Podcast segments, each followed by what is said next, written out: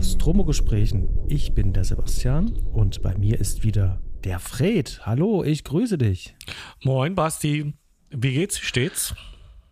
Ja, sehr gut an diesem doch grauen, wolkigen, was ist heute? Vormittag ist es schon. Ja, und wer sich wundert, dass ich mittwochs vormittags Zeit habe, ich bin Lehrer, ich mache halt einfach krank. Wie ist es bei dir? Du bist krank? Nein, wir haben Ferien. Und bisher glücklicherweise um Corona ringsrum gekommen selber oder hab's halt nicht gemerkt. Bin ja auch durchgeboostert und hoffe, dass ich halbwegs drumherum komme. Allerdings, es explodiert. Die Einschläge kommen immer dichter, um es mal so zu sagen. Oder mittlerweile haben es auch irgendwie schon alle gehabt. Mittlerweile kenne ich die ersten Leute, die es schon trotz aller Impfungen und genesenen Status nochmal haben. Es bleibt also weiter spannend. Ja, also bis auf unser Kind, der ja auch in der Kita ist, wo das ja auch umgeht, halten wir uns eigentlich aus vielen Sachen einfach raus. Mhm. Bis auf eine Ausnahme, gestern war ich mal im Kino, um eine Wiederaufführung von Mulholland Drive zu sehen.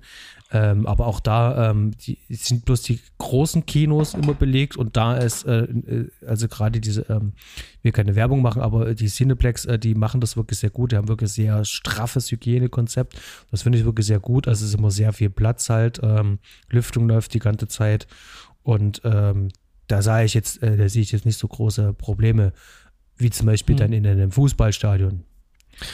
Ja, oder in einer Disco, im Club, Ja, aber mal schauen, was passiert. Wir können ja einfach nur hoffen, dass wir es halbwegs unbeschadet überstehen, weil so geht es ja auch den meisten, die das jetzt erwischen. Ist nur eine verrückte Zeit immer noch. Ha!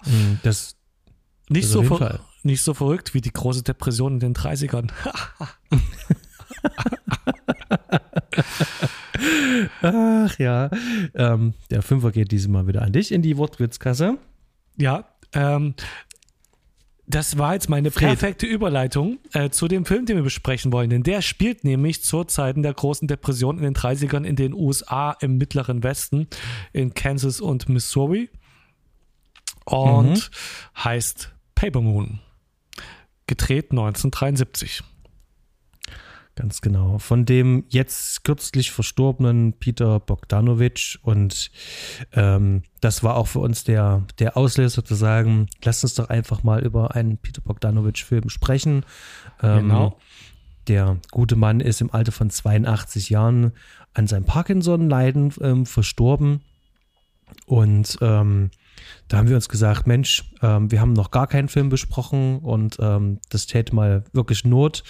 Und du hast dich für Paper Moon entschieden.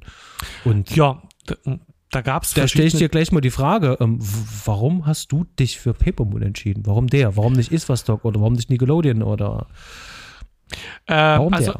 Ich kenne auch nicht so viele von denen, weil wir uns überlegt haben, was wir gucken, habe ich kurz mal drüber geschaut und da stach vor allem die letzte Vorstellung ins Auge als einen großen Film von ihm, den man mal schauen sollte. Spätere Filme, also Nickelodeon kenne ich zum Beispiel auch nicht,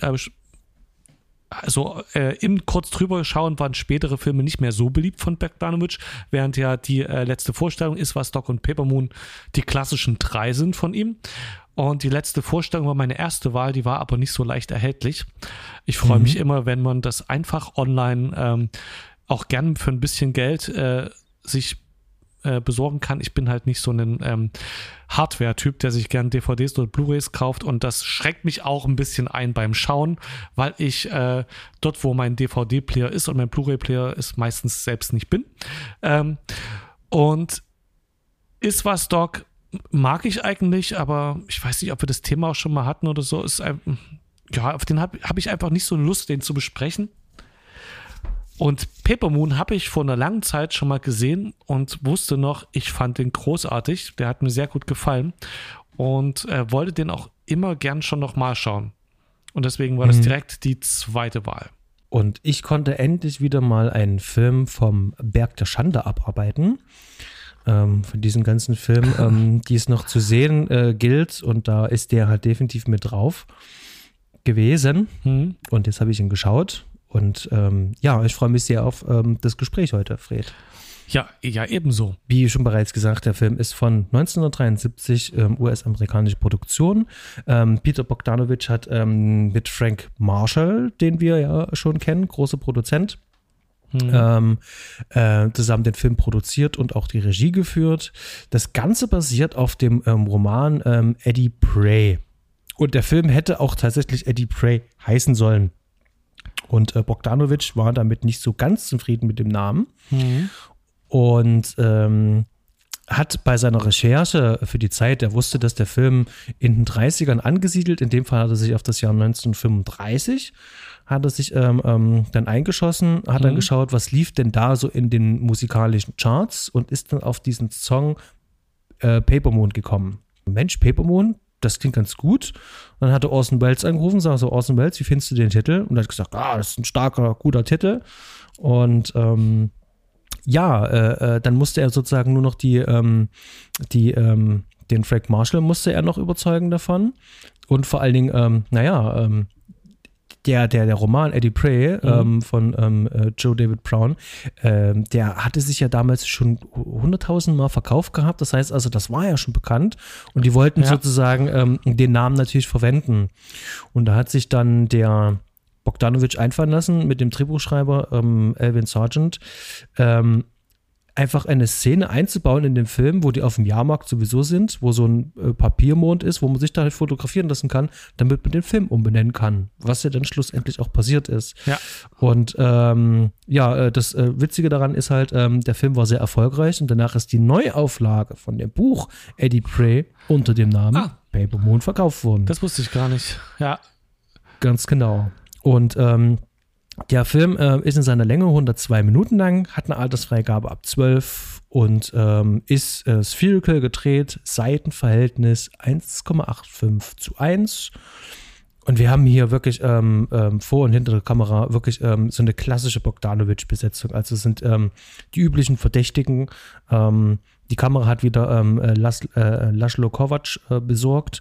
Über den haben wir hier auch schon gesprochen, nämlich bei Ghostbusters. Mittlerweile sagen mir die noch mehr Kameraleute Namen was. Da kann ich bisher vor unserem Podcast vielleicht bloß 2 oder so, die ich wieder erkannt hätte. Und den Namen habe ich auch sofort gedacht, Mann, den hat man doch.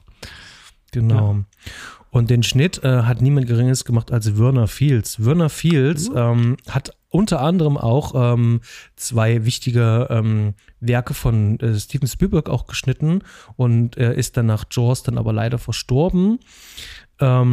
Und Sugarland Express hat es auch gemacht. Und genau. Fred, wer spielt denn in diesem Film alles mit? Also, es spielen Ryan O'Neal und seine Tochter Tatum O'Neal mit. Das sind, also das Spannende ist, es sind Vater und Tochter. Und da können wir nachher dazu sagen, wie das gekommen ist, weil das war gar nicht so einfach, die Besetzung.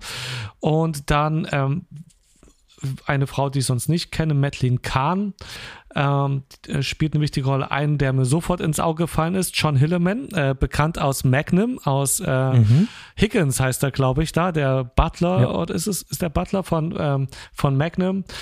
P.J. Johnson, kann ich sonst nicht, Burton Gilliams, Floyd Mahaney, sagt mir alles nichts, aber Randy Quaid, großer Bruder von Dennis Quaid, den man aus verschiedensten Filmen, also der schon in wahnsinnig vielen Filmen mitgespielt hat, und das war ganz witzig, den in diesem Film als, da musste er um die 20 gewesen sein, in grenzdebilen Hinterwäldler spielen zu sehen. Und die anderen Namen, Noble Willingham, James N. Narell, Rosemary Rumpley, sind alles, sagt mir nichts weiter. Mhm. Genau. Aber es sind für Peter Bogdanovich-Verhältnisse eigentlich immer die üblichen Verdächtigen. Er hatte ja schon mit Ryan O'Neal, hatte ja vorher schon bei Isverstock gedreht, genauso wie die Madeline Kahn hatte da ja auch mitgespielt. Hillerman hatte auch in den beiden vorgehenden Filmen mitgespielt. Und Randy Quaid hat auch bei Isverstock mitgespielt, genau. Ganz genau, selbstverständlich.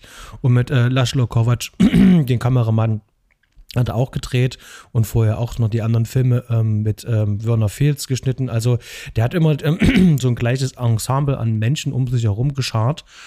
Und das hat er hier auch wieder getan. Genau. Jetzt kannst du gerne mal zusammenfassen, um was geht's denn eigentlich in Paper Moon? Oder anteasen beziehungsweise, und zwar, ich verlese mal einen knappen Trailer dafür. Auf der Beerdigung einer Frau wird der junge Moses Pray von den anwesenden Gästen überredet, die 9-jährige Tochter der Verstorbenen, Eddie Loggins, zu Verwandten in St. Joseph zu bringen. Ist er doch ein Begriff, nach Missouri zu fahren. Moses übernimmt die ihm aufgedrängte Aufgabe nur widerwillig, erklärt sich jedoch dazu bereit. Er tritt die Fahrt in seinem Automobil zusammen mit der ihm unbekannten Eddie an. Ja, das ist es. Und da das Buch hieß Eddie Pray, ne? Genau. Und das Mädchen heißt aber gar nicht Eddie Pray, sondern Eddie Loggins. Und da wird, glaube ich, auch schon ein wichtiges Thema dadurch schon deutlich in diesem Film oder was Interessantes, was sich da durchzieht. Mhm. Ja. Der Film unterscheidet sich da natürlich auch ein bisschen vom Buch. Im Buch ist es so, dass diese Fahrt bis zu der Tante eigentlich nur die Hälfte vom Buch darstellt und dann geht es ja bei der Tante eigentlich weiter und der Film macht dann hier aber noch einen Kniff und sagt, alles klar, ich komme wieder zurück und hol dich halt ab. Und dieses Ende war während der Dreharbeiten aber noch gar nicht fest. Achso, das Ende haben die improvisiert sozusagen oder dann spontan während der Drehzeit noch mitentwickelt. Genau. Also die wussten, dass es irgendwo da hinten enden muss, aber während der Drehzeit haben sie dann dieses Ende dann sich ausgedacht. Genau. Im Film kommen die beiden letztlich nach vielen Zwischenstationen einfach bei der Tante an und danach fährt Moses und Eddie läuft ihm aber hinterher. Ich finde, wenn man weiß, was so grob alles im Buch halt noch mal drin war, also ich habe das Buch zwar nicht gelesen, aber ich habe eine schöne Zusammenfassung darüber gelesen, dass der Bogdanovich ja hier schon beim Buch relativ viel schon rausgestrichen hat. Also der hat, ich sag mal, sinnvolle Kürzungen vorgenommen. Das Buch fängt eigentlich schon ein bisschen früher an mit der Eddie Loggins. Und Bogdanovich entscheidet sich, erst bei der Beerdigung anzusetzen. Und das finde ich, das ist auch ein schöner Cold Opening. Ne? Du bist auf einer Beerdigung, du weißt eigentlich gar nicht, was und wieso, warum da los ist. Und da kommt dann dieses klapprige Auto da angefahren. Und dann stellt sich der Typ ein bisschen zu spät daneben. Und eigentlich weiß keiner, wer das ist, aber denen ist auch egal. Und die drücken dem jetzt einfach mal so das Kind in der Hand. Und das ist ein schöner Start halt. Also, es geht so mitten rein. Und eigentlich genau dieses Thema ist das jetzt der Vater oder nicht, wird halt von Anfang an auch ständig wieder angesprochen. Es wird halt nicht aufgelöst. Aber eigentlich verlässt man diesen Film oder denkt auch den ganzen Film, wahrscheinlich ist er doch der Vater. Also tendenziell ist das, womit der Film halt spielt, das nie auflöst, aber schon das in die Richtung drängt. Und es geht auch gleich damit los. Ah, sie haben das gleiche Kinn. Wir wissen halt nicht genau, wer der Vater ist, aber ja. Nein. Eine good bone structure. Ja, das ist das, was die Trixie, die sie später aufgabeln, da schon wieder gibt. Du hast ihn jetzt zum ersten Mal geschaut, den Film. Ja, und ich habe ja schon gesagt, also ich habe ganz unspektakulär den Film mal im Fernsehen aufgenommen, vor mindestens 15 Jahren auf Video. Und habe mir irgendwann mal auch, ich bin mir ziemlich sicher, allein einfach angeguckt, habe in meiner damaligen Hauptliteratur zu Filmen, nämlich der TV-Spielfilm, die für mich das Auswahlkriterium war, was ich da alles aufzunehmen hatte und mich manchmal in starke Bedrängnis gebracht hatte. Ich hatte zeitweise 2 Videorekorder da, um entweder 2 Filme aufnehmen zu können oder einen schauen zu können, während ich einen anderen aufnehme. Der wurde der halt angepriesen, ich habe ihn geschaut und dachte, hui, das war aber echt ein schönes Ding. Ja, und habe mich auch gefreut, den zu schauen und ich kann schon vorwegnehmen, meine Meinung hat sich nur gehalten, wenn nicht sogar verbessert zu diesem Film. Also ich hatte ihn gestern früh gesehen, wirklich sehr früh und das ist eigentlich ein sehr schöner Film, den man sich früh anschauen kann. Und dadurch, dass es halt auch noch grau war, war es jetzt nicht so hell auch im Zimmer und war eine schöne Stimmung. Und das war wirklich ein sehr schöner, angenehmer Start jetzt in den Tag mit so einem Film. Ich hätte mir so 2, 3 kleine Notizen halt gemacht, aber habe den Film wirklich noch wirken lassen. Und danach dann, da kamen dann mir noch ein paar Ideen, über die ich gerne heute noch mit dir sprechen möchte. Aber insgesamt hat mich dieser Film wirklich mit einem sehr schönen Gefühl zurückgelassen und Ich freue mich, dass ich ihn jetzt dank dieses Podcasts wirklich mal gesehen habe, und vor allem, dass ich ihn aber auch in meiner Sammlung habe und auch wieder sehen kann. Also das wäre zum Beispiel auch ein Film, den ich dann gerne mit meinem Sohn irgendwann auch zusammen schauen möchte. Also der hat auch wirklich ganz viel Herz und Gefühl, und er ist vor allen Dingen auch wahnsinnig gut inszeniert. Aber da kommen wir ja gleich noch da drauf. Ja. Ich würde also am Anfang vorweg schicken, ich behaupte, das ist ein Film, den einfach jeder mögen muss. Ich kann mir jetzt beim Schauen gestern mal, es wird vielleicht nicht von jedem der Lieblingsfilm, aber ich kann mir kaum vorstellen, dass jemand, der Augen und Ohren hat und ein bisschen Spiegelneuronen und Empathie besitzt, diesen Film nicht mögen kann. Oder auch schlecht findet. Also man muss ihn mindestens gut finden, wenn nicht sogar richtig toll. Das ist meine Meinung. Schicke ich als These jetzt voraus. Vielleicht fällt uns ja zwischendurch ein bisschen ein, woran das liegt, was der alles richtig gemacht wurde. Dann vielleicht hier einfach mal an unsere Zuhörer da draußen, wenn euch der Film nicht gefällt, haut uns mal einfach in Social Media mal in die Kommentare, was euch daran nicht gefällt, ne? Damit wir Fred seine steile These hier ein bisschen auseinanderreißen können. Und wenn ihr das macht, dann seid euch sicher, ihr seid herzlose Arschlöcher. Oh, ich möchte mich jetzt schon für diese Aussage entschuldigen. Bitte distanzieren Sie sich von mir. Nein, natürlich nicht. Jeder hat ein Recht auf seine eigene Meinung, auch wenn ich sie nicht mag. Genau.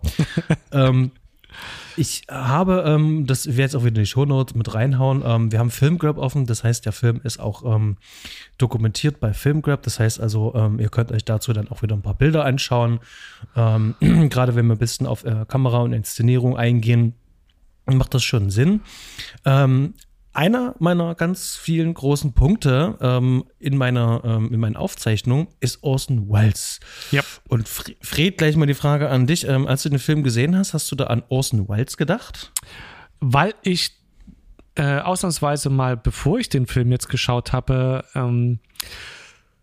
mich belesen habe dazu und aus Wikipedia gar nicht mehr rauskam durch die ganzen Verlinkungen, die da drin waren, und jetzt über New Hollywood, ich glaube, den Artikel zum zweiten Mal mindestens gelesen habe, und natürlich zu Peter Bogdanovich und was weiß ich, was nicht alles, Ryan O'Neal und bin bei Sybil Shepherd und sonst wem und Dolly Stratton oder wie sie heißt oder was, keine Ahnung, es war 2 Stunden mich da führt, und ja, da bin ich natürlich auch drüber gestoßen, dass Peter Bogdanovich und Orson Welles gut befreundet waren, sogar teilweise zusammengelebt haben,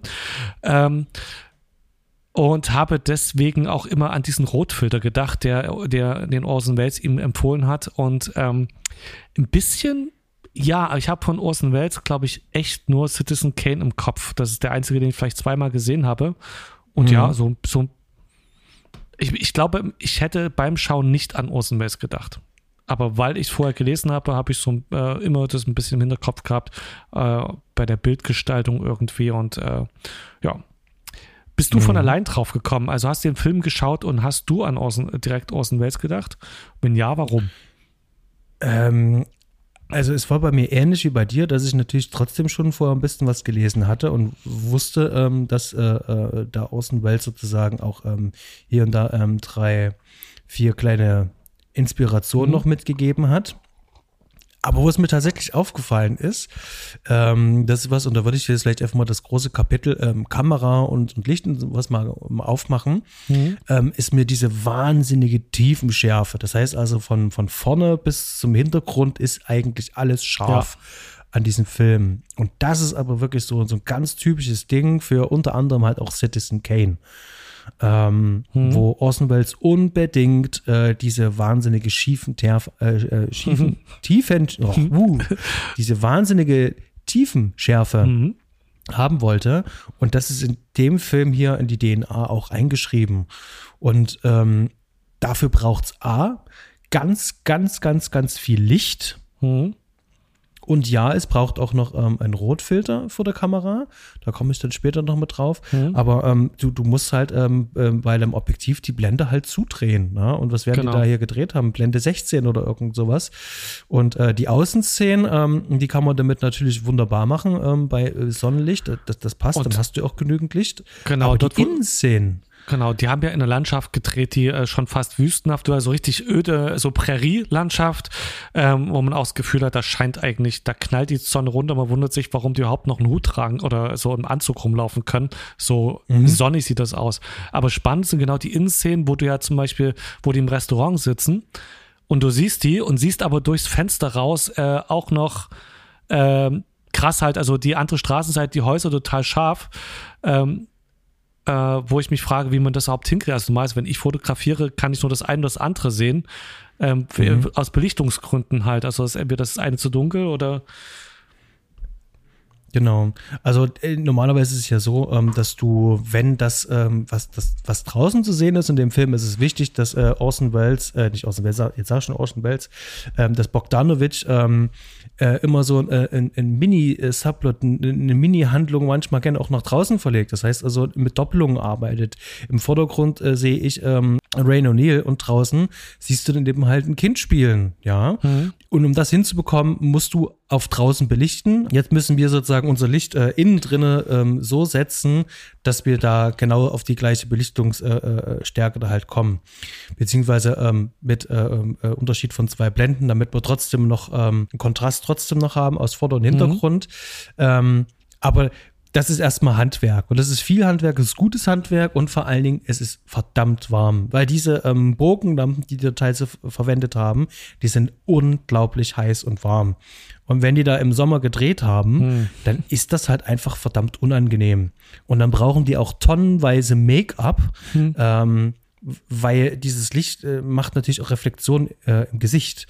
Ja. Und die sind unangenehm, die sehen nicht schön aus. Also brauchst du tonnenweise Make-up, damit die Haut einigermaßen gut aussieht. Und das bringt mich dann auch zu diesem Punkt, der Film sollte unbedingt in Schwarz-Weiß gedreht werden, damit er eine Authentizität hat, um diesen 30er-Jahre-Look halt hinzubekommen. Aber der hat natürlich auch hier die Funktion, das dann halt auch zu kaschieren mit diesem Licht dann eben halt auch, weil bestimmte Farben, bestimmte Stoffe und sowas halt dann auch mal schnell ausbrennen können. Und das ist mit Schwarz-Weiß viel einfacher, das dann halt hier zu lösen. Und genau, also das ist insgesamt so von diesen, ich sag mal, praktischen als auch künstlerischen Entscheidungen halt sehr gut, aber halt auch sehr aufwendig. Und das ist sehr spannend. Das erinnert mich wirklich sehr stark an, Orson Welles und gerade an Citizen Kane. Das passt ja mit Citizen Kane. Ja, und der Film sieht einfach top aus. Wo du schon bei Kamera bist und wo wir im Bild sind, das ist mein Eindruck vom Film. Ich weiß nicht, wie viel dann jetzt die Restauration noch gemacht hat und ich kann mich natürlich nicht erinnern, wie meine Videoqualität vor 15 Jahren war, aber jetzt beim großen A geliehen den Film in einer digital restaurierten Fassung eben. Und das Bild sieht eigentlich wahnsinnig modern aus. Es ist ziemlich klar. Eben diese Schärfentiefe macht eben auch noch was. Und also optisch ist es in vieler Hinsicht landschaftlich. Die steht, also die Kulissen oder Städte, wo es gedreht wurde, es sieht einfach nur schön aus, dieser Film. Es ist ein richtig schönes Schwarz-Weiß. Es ist kein christliches, kein doof beleuchtetes oder irgendwie, sondern es ist einfach, also moderner Look finde ich sogar fast irgendwie und schön. Also der guckt sich einfach schön an, der Film. Und da kann man wirklich sagen, dass es wirklich diesem Rotfilter aber auch wirklich zu verdanken, dass dieser spezielle Look da halt zustande kommt. Das kann man eigentlich selber sogar ausprobieren. Ja. Mit seiner Handy-App, wenn man eine Bildbearbeitungs-App zum Beispiel nimmt, Lightroom Mobile oder ähnliches eben halt, wo man halt auch einfach mal da mit den Farbkanälen spielen kann und mal gucken kann, was passiert, wenn ich den Rotkanal einfach mal ein bisschen hochdrehe, da die Sättigung oder die Luminanz halt auch einfach einstelle. Und ist halt auch so, dass dieser wenn ich diesen Rotfilter jetzt anwenden würde auf Farbfilm zum Beispiel, dann würde das alles rotstichig sein. Aber überleg mal, was mit dem Blau passiert. Ja, das geht dann so ins Violette. Mhm. Genau, und eigentlich der Rotfilter filtert ja das Rot eigentlich raus. Die roten Lichtanteile, ne? Und nee, verstärkt die ja. Verstärkt die? Darum geht's ja. Der verstärkt die. Du legst sozusagen den Rotfilter drauf. Das ist ja wie bei einer Infrarotkamera zum Beispiel ein ähnlicher Effekt halt, bloß dass da das Infrarot verstärkt wird. Das heißt also, das Schwarz sieht dann eher weiß aus, aber Blau geht dann halt so ins Violette dann halt rein. Und hier ist es halt so, wird A, die Haut verstärkt, ne? Meine Hautpartie, da sind ja viele Rotanteile drin. Und das Blau, was blau ist, geht dann eher so ins Violette. Dadurch, dass es aber schwarz-weiß ist, haben wir jetzt hier einen schöneren Kontrast. Das heißt also, das Rot wird ein kleines bisschen heller, also die Haut wird ein bisschen heller, der Himmel wird ein bisschen dunkler, weil violett, ne? Und das dann halt, muss das dann halt einfach noch konvertieren im Kopf in schwarz-weiß. Und dann hast du automatisch einen schöneren Kontrast. Das heißt also, ich kann mit ein bisschen Light Bouncen, kann ich schon wirklich viel, viel, viel erreichen, um eine Situation draußen halt auch auszuleuchten. Das ist super spannend. Also ich habe selber mal so eine Zeit gehabt, wo ich so gedacht habe, mal Fotografie ein bisschen reinnörden, und habe mir eine schöne alte Praktika Spiegelreflex gekauft und dann gedacht, schwarz-weiß probieren wir auch mal, und dann mal kurz reingelesen und hatte das Gefühl, für 5 Minuten das auch verstanden zu haben, das Grundprinzip. Aber ist schon geil, was du da alles machen kannst, aber auch im Kopf haben musst, eben für genau das. Wenn ich Wolken sehen möchte, muss ich den Filter benutzen, um die Wolken vorzuheben, oder spannendes Thema, gerade Schwarz-Weiß-Fotografie und Schwarz-Weiß-Film auch, was du da mit, wie du sagst, eben paradoxerweise Farbfiltern dann im Kopf rumhantieren musst, um das auf Schwarz-Weiß zu übertragen, was es in einem schwarz-weißen Bild auslöst. Mhm. Am Ende, es ist blöd gesprochen hat, aber vieles kann man ja auch einfach mal ausprobieren. Ne? Das muss ja nicht nur in der grauen Theorie sein, sondern einfach sagen, ich brauche ja heutzutage auch keine analoge Kamera mehr, sondern ich kann es mit einer digitalen Kamera machen. Nehme einfach das RAW-Bild, was ich habe, und kann das, wie bereits gesagt, in sowas wie Lightroom oder auch in günstigeren Programmen, wie zum Beispiel Affinity Photo oder sowas halt, kann ich genau das ähnlich machen, weil ich kann diese Farbkanäle da auch schon ansteuern. Ja, das geht halt auch. Da gibt es verschiedene Mittel und Wege. Da wollen wir uns gar nicht groß drauf einrichten. Wer sich da ein bisschen dafür interessiert, ich hau mal ein bisschen was in die Shownotes mit rein. Zu dem Thema mit Rotfilter arbeiten im Set, was das halt noch macht, hau ich euch mit rein. Da könnt ihr euch ein bisschen was dazu mit anschauen. Ist auf jeden Fall ein spannendes Thema. Und da ich ja auch in der Natur der Sache liegt es ja halt auch, dass ich natürlich auch sehr gerne fotografiere, probiere ich mich da halt viel aus. Und ich bin zum Beispiel auch ein riesengroßer Fan von Vintage-Objektiven. Und das sind Objektive, die damals aber State of the Art waren. Ja, also die hatten damals wirklich schon krasse Charakteristika. Warum sollen die heute noch schlecht sein? Ja, heute geht es um das wahnsinnig perfekte Objektiv, das sozusagen überall scharf ist. Und darum geht es mir zum Beispiel gar nicht. Und das ist auch was ich in diesem Film sehe. Der hat auch wirklich so ein schönes Bild. Das sind wirklich tolle Optiken, die hier verwendet worden sind. Und der Film ist tatsächlich optisch wahnsinnig schön anzusehen.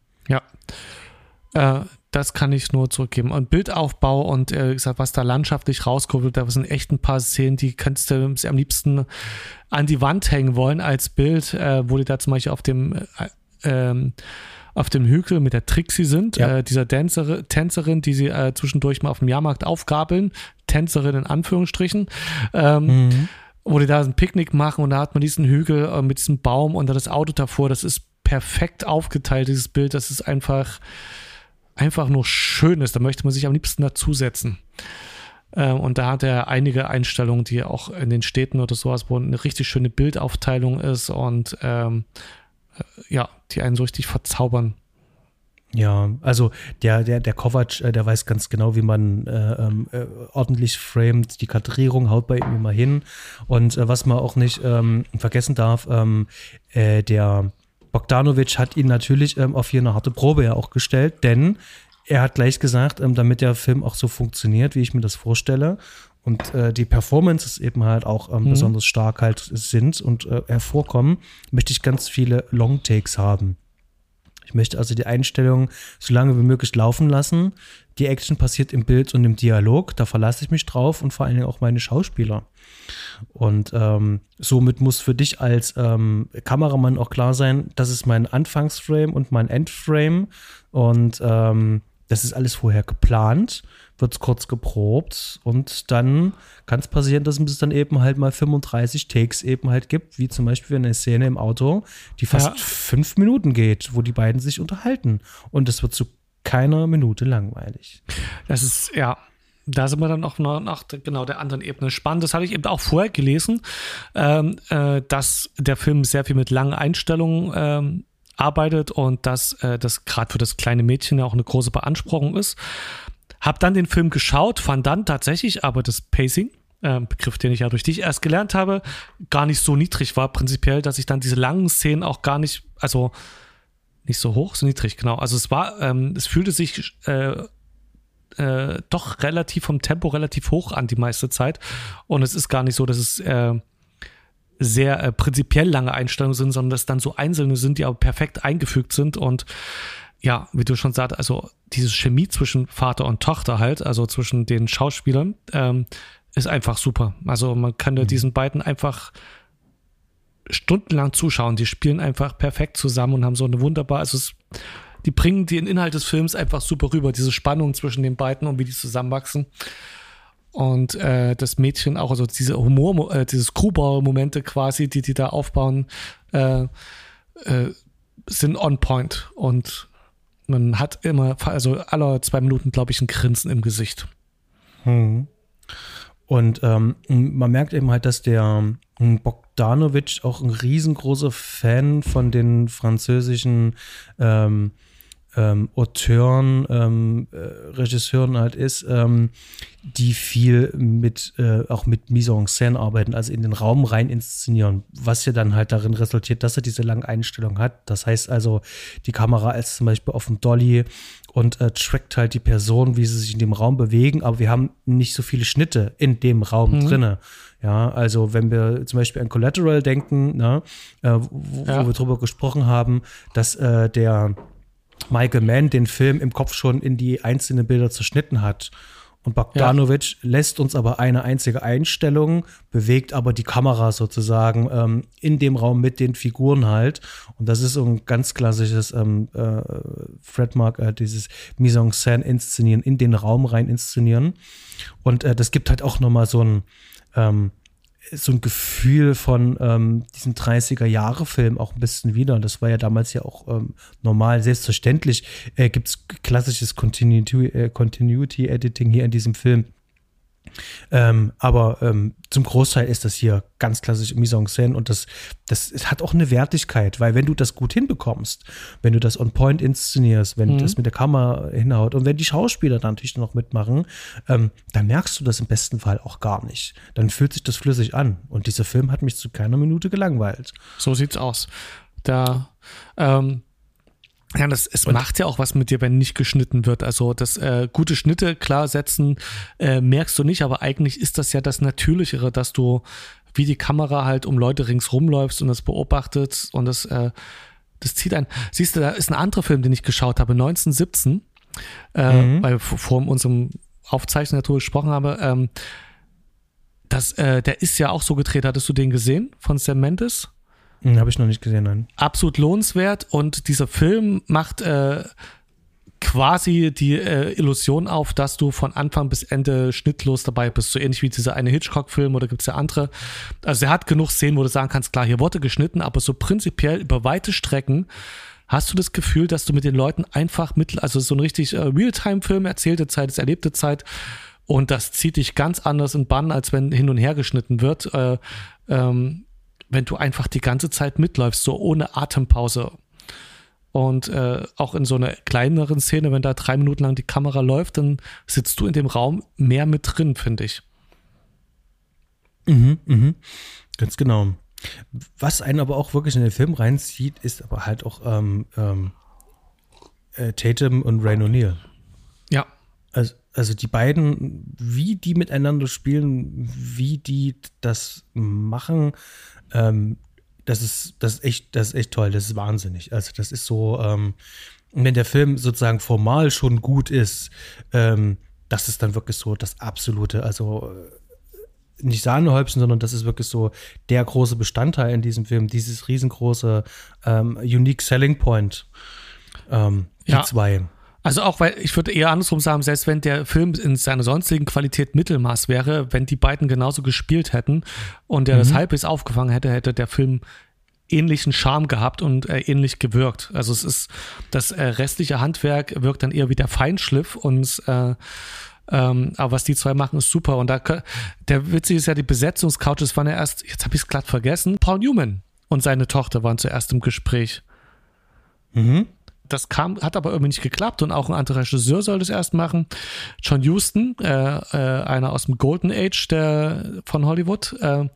Und dann wurde zwar schnell Tatum O'Neal von Bogdanovichs Nochfrau ins Gespräch gebracht, die ja irgendwie seine Filme bis dahin zusammen, es war der letzte Film von beiden, die war Set-Designerin, wenn ich das richtig gelesen hatte. Mhm. Und die hat Tatum O'Neal vorgeschlagen und jetzt denkt man ja dann, mit Ryan O'Neal haben die ja den Film vorher gemacht, war Stock, ne, nehmen sie Tatum O'Neal, nehmen sie Ryan O'Neal, nein. Die haben gedacht, wir nehmen Tatum O'Neal und Jack Nicholson oder Ron Batty. Also die Besetzung, die jetzt eigentlich die perfekte Besetzung ist, nämlich Vater und Tochter und die beiden, ist über Holprigkeiten erst zustande gekommen. Und man kann es sich gar nicht besser vorstellen. Auch wenn ich jetzt sagen muss, Paul Newman sehe ich persönlich auch immer sehr gern. Also ja, und ich hätte mir auch einen Jack Nicholson tatsächlich auch vorstellen können. Ja. Also tatsächlich. Weil der eben halt auch so ein Raubein eben halt auch mal spielen kann. Aber ich finde diese fast schon liebevoll verspielte, fast schon trottlige Art von Ryan O'Neal passt ja dann auch ganz, ganz gut hier auch dazu. Und die haben natürlich halt auch eine Chemie, das passt. Also wenn er dann eher so wirklich eigentlich eher so der Zarte ist, ist die Kleine dann eben halt schon ein bisschen, scheint vieles schon im Vorfeld zu blicken als er. Und, ja, wahnsinnig smart, genau. Also ich weiß nicht, es geht ja um Trickbetrug, also für unsere Zuhörer, die es nicht kennen, den Film, der Typ ist halt ein Trickbetrüger, der Bibeln verkauft an Frauen, die gerade an Witwen, frisch gebackene Witwen, und der druckt den Witwenname schnell mal eben im Kofferraum in ein Buch rein und verkauft dann den Damen die Bibel als letzte Bestellung, die ihr verstorbener Mann gerade noch gemacht hat. Und ist ganz verwundert. Mann, der ist gerade gestorben, der hat doch gerade noch angerufen.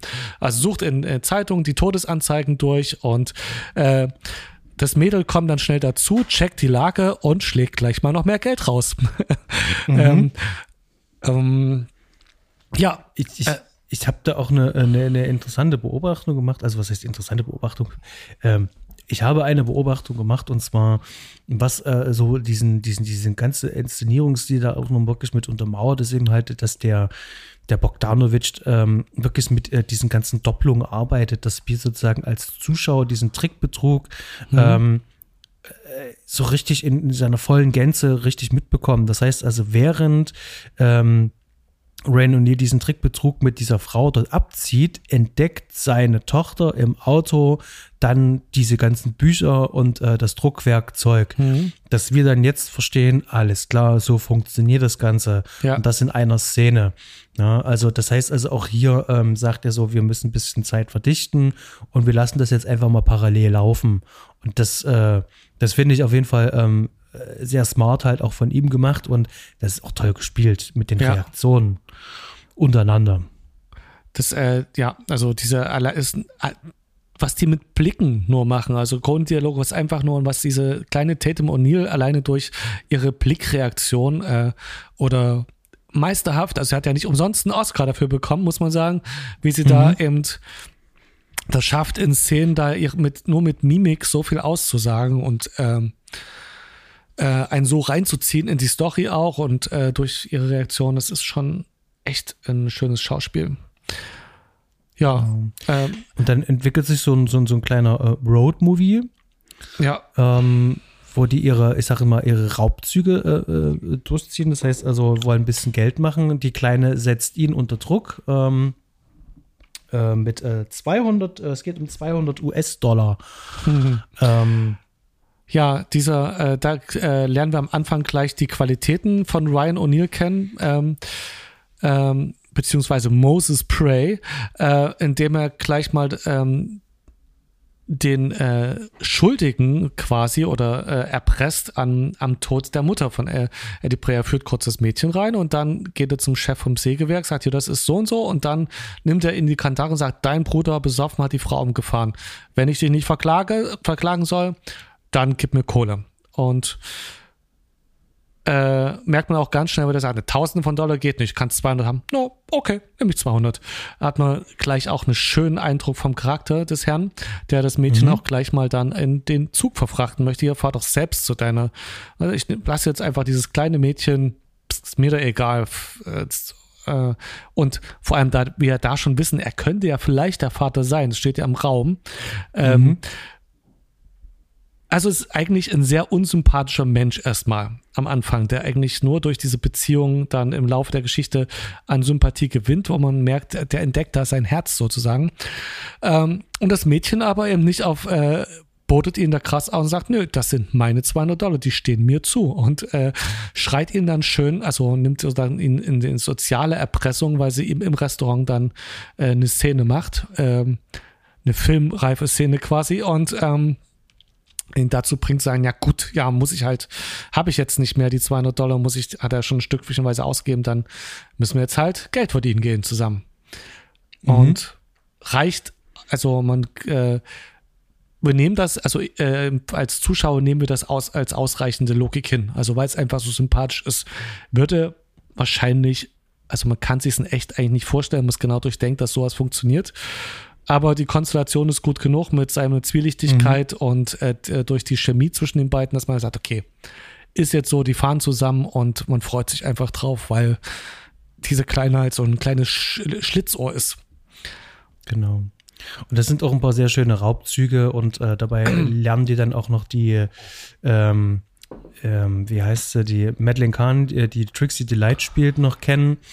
Da gibt es sozusagen noch im zweiten Akt so eine Liebesgeschichte und die Eddie sieht in der Trixie da eine Bedrohung, ne? Das kriegt man auch ganz klar mit und die will die halt loswerden.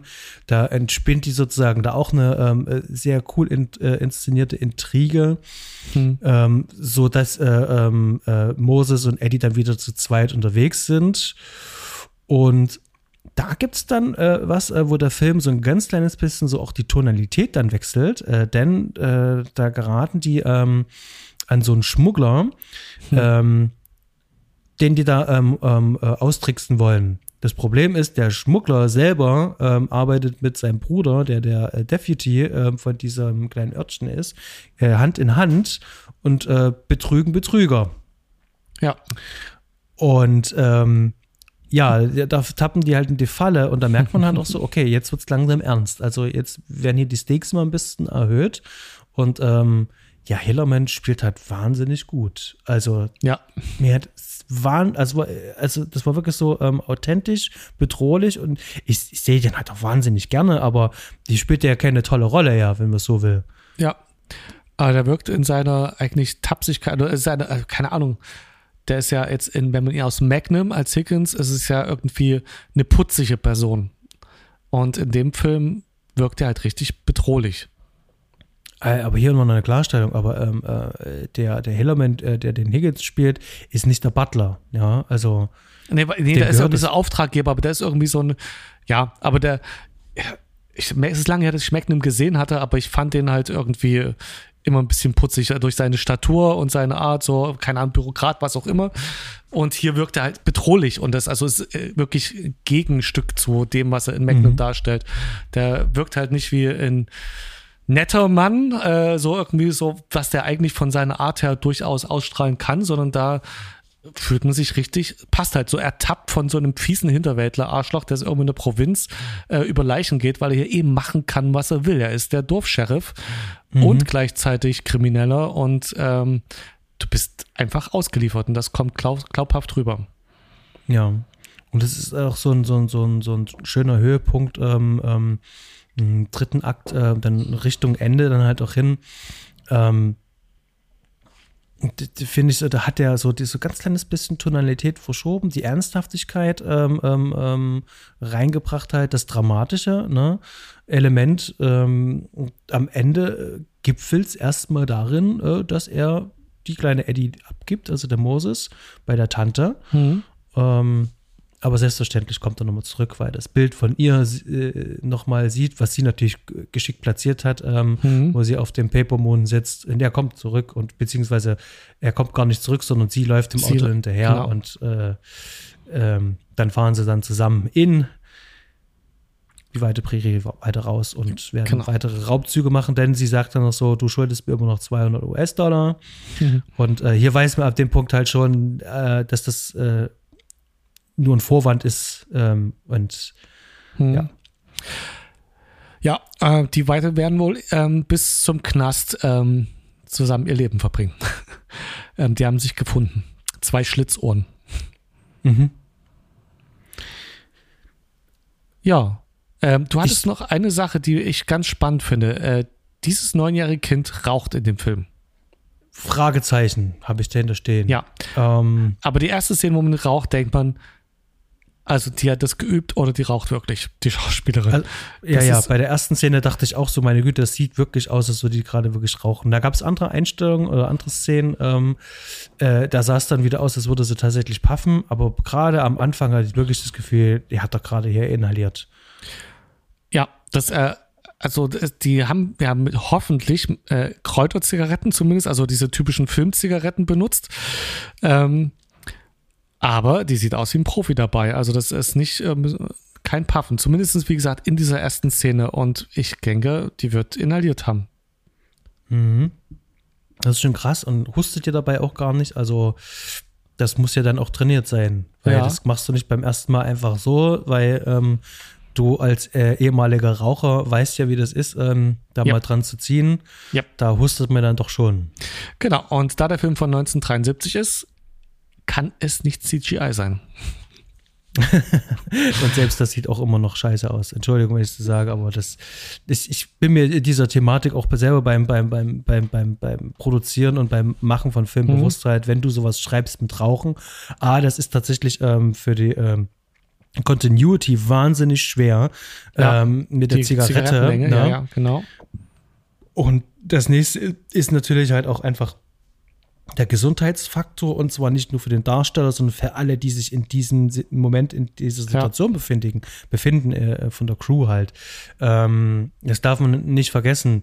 Auf der anderen Seite ist es natürlich ein wunderbares Element, um den ganzen Raum voll zu hazen. Also weil dann habe ich eine Motivation, das zu tun, und dann sieht das Bild automatisch griffiger aus. Und deswegen ist Rauchen im Film auch gerne gesehen, und ich schreibe es auch gerne in meine Skripte mit rein, weil ich weiß, ich möchte gerne eine Szene wirklich griffiger gestalten, und da muss das mit rein.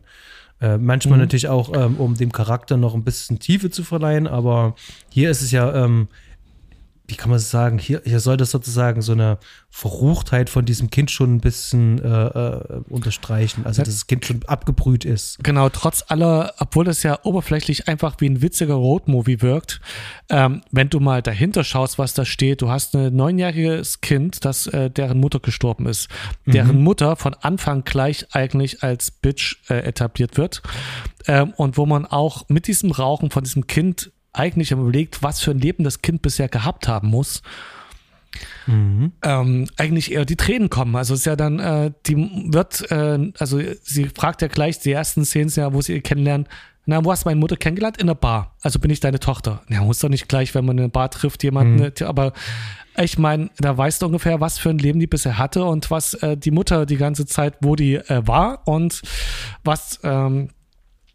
wie abgebrüht das Kind da schon ist. Ist aufgrund des Lebenswegs ihrer Kindheit beraubt. Also muss halt sehr schnell, sehr früh halt erwachsen werden, um halt durchzukommen. Genau, und so eine Bauernschleue, mindestens eine Bauernschleue entwickeln, die sich dann ja in diesen Trickbetrügen ja auch, und weil sie so schnell die Leute abcheckt. Das war für sie eben, das ist so ein Zeichen für diese Unbehütetheit, die ihre Kindheit bisher ausgezeichnet haben muss. Ich gehe hier aber noch einen Schritt weiter, also weil du sagtest, Bauernschleier, ich meine, sie kann ja dann aber auch schon gut schreiben. Ja, sie sagt zwar hier bitte in Druckbuchstaben, ne? Stimmt, aber das, also da ist schon viel drin. Also hier sind ihr viele Charakteristika eines Erwachsenen einfach gegeben worden. Ja. Das nehme ich aber auch wirklich gerne hin, weil es hat dadurch eine schöne Geschichte eben halt auch erzählt. Ja. Ich habe eine einzige Szene noch, die ich ganz kurz mal noch ansprechen möchte. Und dann sind wir eigentlich auch schon fast durch. Aber das ist für mich nochmal so ein Unterstrich sozusagen für die inszenatorische, fast schon Perfektheit dieses Films. Und zwar gibt es einen sehr, sehr, sehr schönen Dolly-Shot, und zwar um Ryan O'Neal. Und zwar sind die da, machen den Trickbetrug mit dem $20-Schein. Mhm. Die Kamera macht eine Dollyfahrt, und zwar halbkreisförmig um den Ryan O'Neal drumherum. Und dadurch ändert sich dann die Achse, die 180 Grad Bildachse, die ändert sich. Und alles ist dann sozusagen daraufhin wiederum neu ausgerichtet und geschnitten, und das haut hin. Und wenn du das planst, dann schreibst du das vorher auf. Du musst das Licht alles komplett neu machen. Du musst das komplett die Kamera neu umstellen, nur um diesen Shot halt hinzumachen. Das Wunderbare ist aber, ich kann in einer Einstellung sozusagen die Ebene einmal A überspringen, nehme den Zuschauer gleich mit. Das heißt, also ich spare mir da sozusagen einmal eine Kamera umzustellen, und ich schaffe es sozusagen halt auch, eine andere Beziehungsebene innerhalb dieser Szene auch besser darstellen zu können. Und das ist so wahnsinnig toll ausgeführt, und das siehst du, also ich sage jetzt ganz bewusst, also als Laie nimmst du das gar nicht wahr, nö, sondern es ist einfach nur eine Szene. Da gliedere ich mich ein. Ja, also und was da aber im Hintergrund passiert, also da war es wirklich so, das ist wahnsinnig toll ausgeführt und unterstreicht halt auch einfach nochmal, wie genau und akkurat die hier diesen Film gemacht haben. Und zwar alle. Also da kann ich wirklich echt nur einen Hut vorziehen. Das ist wirklich ganz toll gemacht, und man merkt halt Bogdanovich wirklich ein starkes Handwerk an. Das macht echt Laune. Cool. Und ich unterstreiche das, weil ich ja quasi den laienhaften Konsumenten darstelle in unserem Podcast-Duo. Ja, guckt sich nett an. Die Szene wirkt, aber dass da für mich war das ist halt eine Kamera, die um die Leute ringsrum läuft. Das ist halt wie jede andere Szene auch. Da ist mir der Aufwand nicht aufgefallen, den du jetzt beschrieben hast. Mhm. Es gibt ja Szenen, wo man sich das vorstellen kann und wo man so merkt, das ist jetzt ungewöhnlich, aber das ist mir da überhaupt nicht ja bewusst geworden. Ich kann gerne mal was in die Shownotes reinhauen zu 180 Grad Grenze, Gradregel im Film, die aber eigentlich nichts anderes ist als ja sozusagen und wir haben doch unsere Theaterbühne, und wir schauen immer von dieser einen Seite, ja, wir gehen aber niemals auf die andere Seite, nämlich der Schauspieler, um das Ganze zu beobachten. Und auf dieser Bildachse bewegen wir uns auch in einem Film. Wenn wir aber beim Schnitt diese 180 Grad Bildgrenze überspringen, haut das nicht mehr hin. Das heißt also, wir haben das Gefühl, okay, hier stimmt etwas nicht. Die Beziehung untereinander in so einer Szene haut da nicht mehr hin. Ja. Die Continuity haut da nicht mehr hin. Die Schnitt-Continuity. Und deswegen gibt es auch diese Grenze. Wenn ich aber es schaffe, innerhalb einer Einstellung diese Grenze gleich einmal mit dem Zuschauer zu überspringen, kann ich danach dann in die nächste Szene besser reinschneiden, und dann passt das eben halt auch. Und hier ist es bewusst so gemacht. Also nicht nur Bogdanovich hat das zum Beispiel auch bei einem Orson Welles gesehen, sondern eben halt auch ein Tarantino, der das zum Beispiel in Django auch macht. Und ja, das ist so klassisch so Film verstehen, genau. Lehrbuch, Material. Und wie du sagst, er nimmt den Zuschauer mit und du merkst es halt nicht. Du als der aus der Perspektive drauf schaut, und wir hatten ja auch den 180-Grad-Regel, die hatten wir schon mehrfach im Film, also in unserem Podcast, so ohne den Blick als Kameramann oder als jemand, der da arbeitet, du wirst einfach mitgenommen. Es fällt dir nicht auf, dass da das alles passiert, sondern es fühlt sich organisch an, zumindest so, wie es hier gemacht ist. Und das freut mich dann immer, wenn du mich quasi auf sowas hinweist, ich denke, wow, es ist immer schön zu sehen, was für eine Handwerksleistung dahinter was steckt. Und gerade wenn man es auch nicht merkt, also nicht so beim Schauen den Wow-Faktor hat, sondern sich einfach alles gut anfühlt, und dann hinterher zu sehen, was da für ein Aufwand drin steckt, ist immer wie so ein kleines Zauberkunststück aufdecken. Also hinter die Kulissen schauen. Auf der DVD, die ich habe, das gibt es auch als, ich weiß gar nicht, ob es als Blu-ray gibt. Ich habe es nur auf DVD halt nur gefunden. Es gibt aber auch noch die Criterion Edition. findet ihr sehr, sehr, sehr, sehr viel Bonusmaterial, wo auch Produzent und auch Regisseur Bogdanovich nochmal direkt drauf eingehen, wo auch einige Sachen erklärt werden. Die sprechen das auch noch mit dem Rotfilter zum Beispiel an. Und viele andere kleine Sachen, die wir jetzt hier gar nicht erwähnen können, schon aufgrund der Länge, wie einige Szenen zum Beispiel mit Madeline Kahn zum Beispiel. Mhm. Da gibt es auch noch Wissenswertes, wie das überhaupt entstanden ist. Von mir, und ich gehe jetzt einfach mal hier in Richtung Fazit, gibt es hier eine ganz, ganz klare Filmempfehlung. Das ist wirklich einer von den Klassikern, die man wirklich einmal gesehen haben sollte. Und die sich auch lohnen. Gerade 102 Minuten, das ist eine sehr schöne Länge, eine schöne Zeit, die man da verbringen kann. Und man sieht großartiges Handwerk und eine mitreißende, schöne Geschichte. Und ich stimme dazu, ich habe mein Fazit ja eigentlich am Anfang schon gesagt, ich finde, das ist ein Film, den man einfach mag und entsprechend sollte ihn ruhig jeder gesehen haben. Es ist ein Film, man wird nach diesem Film nicht denken, oh, ich habe meine Zeit vergeudet. Es muss nicht der Lieblingsfilm werden, aber ich behaupte, dass jeder, der diesen Film sieht, ihn irgendwie erstmal mögen wird. Und wir haben eigentlich ziemlich gute, also ich weiß nicht, wir haben überhaupt einen Kritikpunkt gehabt. Wir haben eigentlich die ganze Zeit nur in Superlativen gesprochen, vom Handwerk bis zum Schauspiel, der Stimmung. Alles ist einfach ein Top-Film. Und die Wertung, die schon ziemlich außerordentliche Wertung auf IMDb, 8,1 spricht für sich. Das ist eine Wertung, die haben nur ziemlich wenige Filme und das hat gute Gründe, dass dieser Film diese Wertung hat. Ja, also schaut ihn euch an und falls ihr anderer Meinung seid, bitte schreibt uns das. Vielleicht können wir da mal drauf eingehen. Genau, es war ein sehr schönes Gespräch, auch sehr schöner Film und ich freue mich natürlich auf unser nächstes Gespräch. Und wenn ihr da draußen gerne auch einmal mit uns oder mit dem Fred oder mit mir sprechen wollt, dann schreibt uns ruhig gerne an mit eurer Filmvorstellung, was ihr gerne mal besprechen möchtet. Der Fred hat nämlich nicht immer Zeit und weil er nicht immer Zeit hat, aber wir trotzdem gerne über Filme sprechen wollen, könnt ihr euch hier auch gerne bei uns vorstellen und dann schauen wir, ob wir einen Termin finden. Genau. Bewertet uns. Genau. Bei Spotify kann man uns jetzt bewerten. Macht das. Ihr wisst, was zu tun ist. Apple Podcasts. Schreibt uns liebe, nette Kommentare. Wir machen das hier gerne. Wir machen das aus Spaß. Wir wollen kein Geld verlangen. Im Gegenteil, wir haben Lust, über die Filme zu sprechen, uns damit auseinanderzusetzen. Ihr könnt daran teilhaben, indem ihr uns zuhört, indem ihr uns kommentiert oder, wenn ihr auch wollt, gerne auch mal mit in die Sendung kommt.